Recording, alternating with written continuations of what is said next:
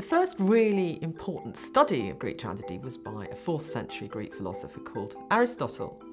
And Aristotle thought for a very, very long time about what made Greek tragedy effective. And he actually came up with a formula, and that is that the heroes of tragedy needed to be good, but not so good that you sort of couldn't relate to them. People trying to be good, but making mistakes, like Creon. He is actually trying to be a good king of Thebes. He's just not getting it right. He's making lots of mistakes.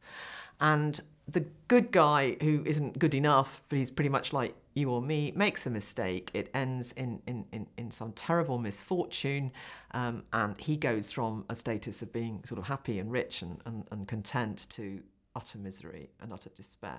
What Aristotle says this should do to the audience is make them feel incredible pity for the people they're watching, which I think we certainly do in Antigone, first for her and then by the end for Creon. And also fear that, oh, if I put a foot wrong, that might happen to me. And it's those two emotions that Aristotle says that tragedy really needs to elicit. Well, I think that the whole idea of directing a Greek play is a really exciting thing to do in and of itself.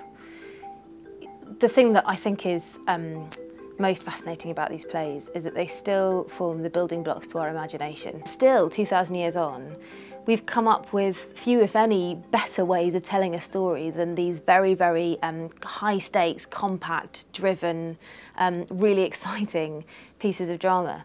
So for me, they still form the building blocks of our imagination. So getting to tackle one was a really exciting thing in and of itself. And then in terms of Antigone, I guess it's the original story about an underdog. Every sports movie that you ever see about an unlikely winner on some level, I think, is based on our sympathy for somebody who is fighting against the system. We all know what it's like to feel sympathy for somebody fighting against the system, and really Antigone is the original story about that. So it was something that I felt had a very direct conversation to be had with the audiences. And I suppose the third thing is that it's really exciting to be looking at a play where the protagonist is a young woman. It's surprisingly unusual, even now, I think, to find a piece of drama where the person who we're most instinctively rooting for is played by the young girl. That felt like a particularly, I mean, it's odd that it should feel like a refreshing thing to do, but it still, at 2,500 years old, feels refreshing. And that was a big draw for me personally, too. We have two brothers, both of them dead. And Creon has decreed that a decent burial should be given to one and not to the other. Eteocles apparently has already been buried, with full military honours, and all the formalities due to the dead meticulously observed, so that his rest in the underworld among the heroes is assured. But Polynices, who died in agony just as certainly as his brother did, is not to be buried at all. A lot of theatre, if it's classical, the stereotype is to do RP, which is fine. I've been to drama school, classically trained is fine. But Polly was really excited by the fact that we've created a world, you know, really we should be speaking Greek, but we're not. So I can have my voice, and having my voice meant that comes with a lot of aggression. I think it felt important to find a way of making the play feel accessible. What I was really keen to do was to try and work out what the play might have felt like to Sophocles' audience. So it felt like the major challenge as a director was to say, what was the gesture that Sophocles was making for an Athenian audience in 400 and whatever it was BC? So, and it seemed to us that what he was really doing was making a political thriller. So it felt right from the off that the thing definitely not to do was to make it a period piece, to make it feel like it belonged to a world that was completely separate from the political world that we know and understand.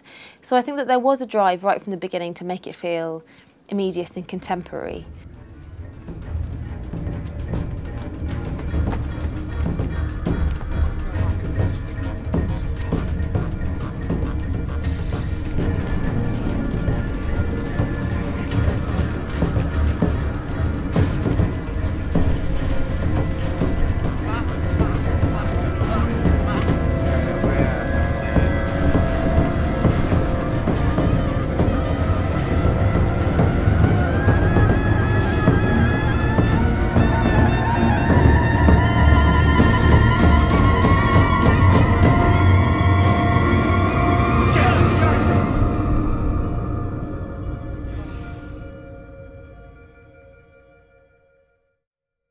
So we had this idea, which we knew we were going into the workshop week with, of setting the play in an underground bunker. We felt that Antigone was very much a play about what had happened after Oedipus. So if Oedipus is a play, if it's a family trilogy, Oedipus is the play where it all goes wrong, where all the terrible secrets are uncovered.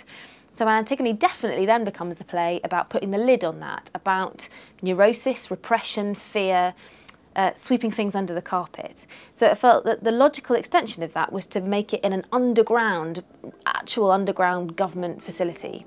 We did a lot of group research, which were to do with the design of the show. The show is set in what could be loosely termed a nuclear bunker, a war room, a place of safety during conflict. That is where the play takes place.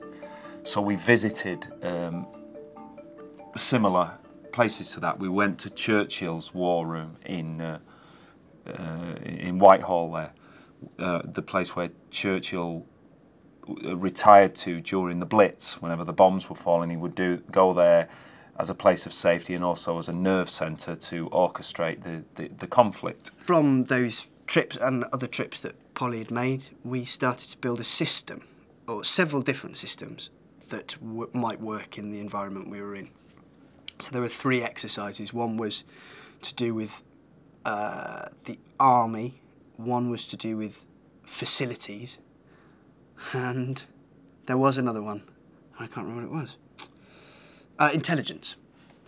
The gathering of intelligence and spying on people and things like that. So we'd work out a...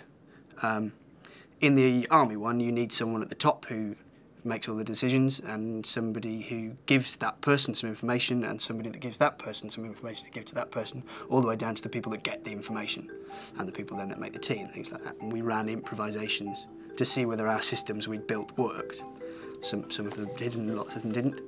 And then they slowly made it into the production. And so that influenced people's jobs hugely. And the things that we now have on the stage come directly from their workshops.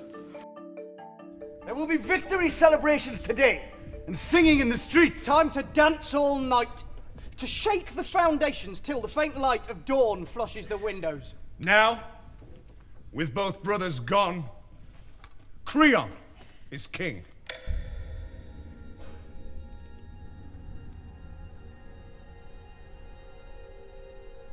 He made the most of his fortune and the gods' choice.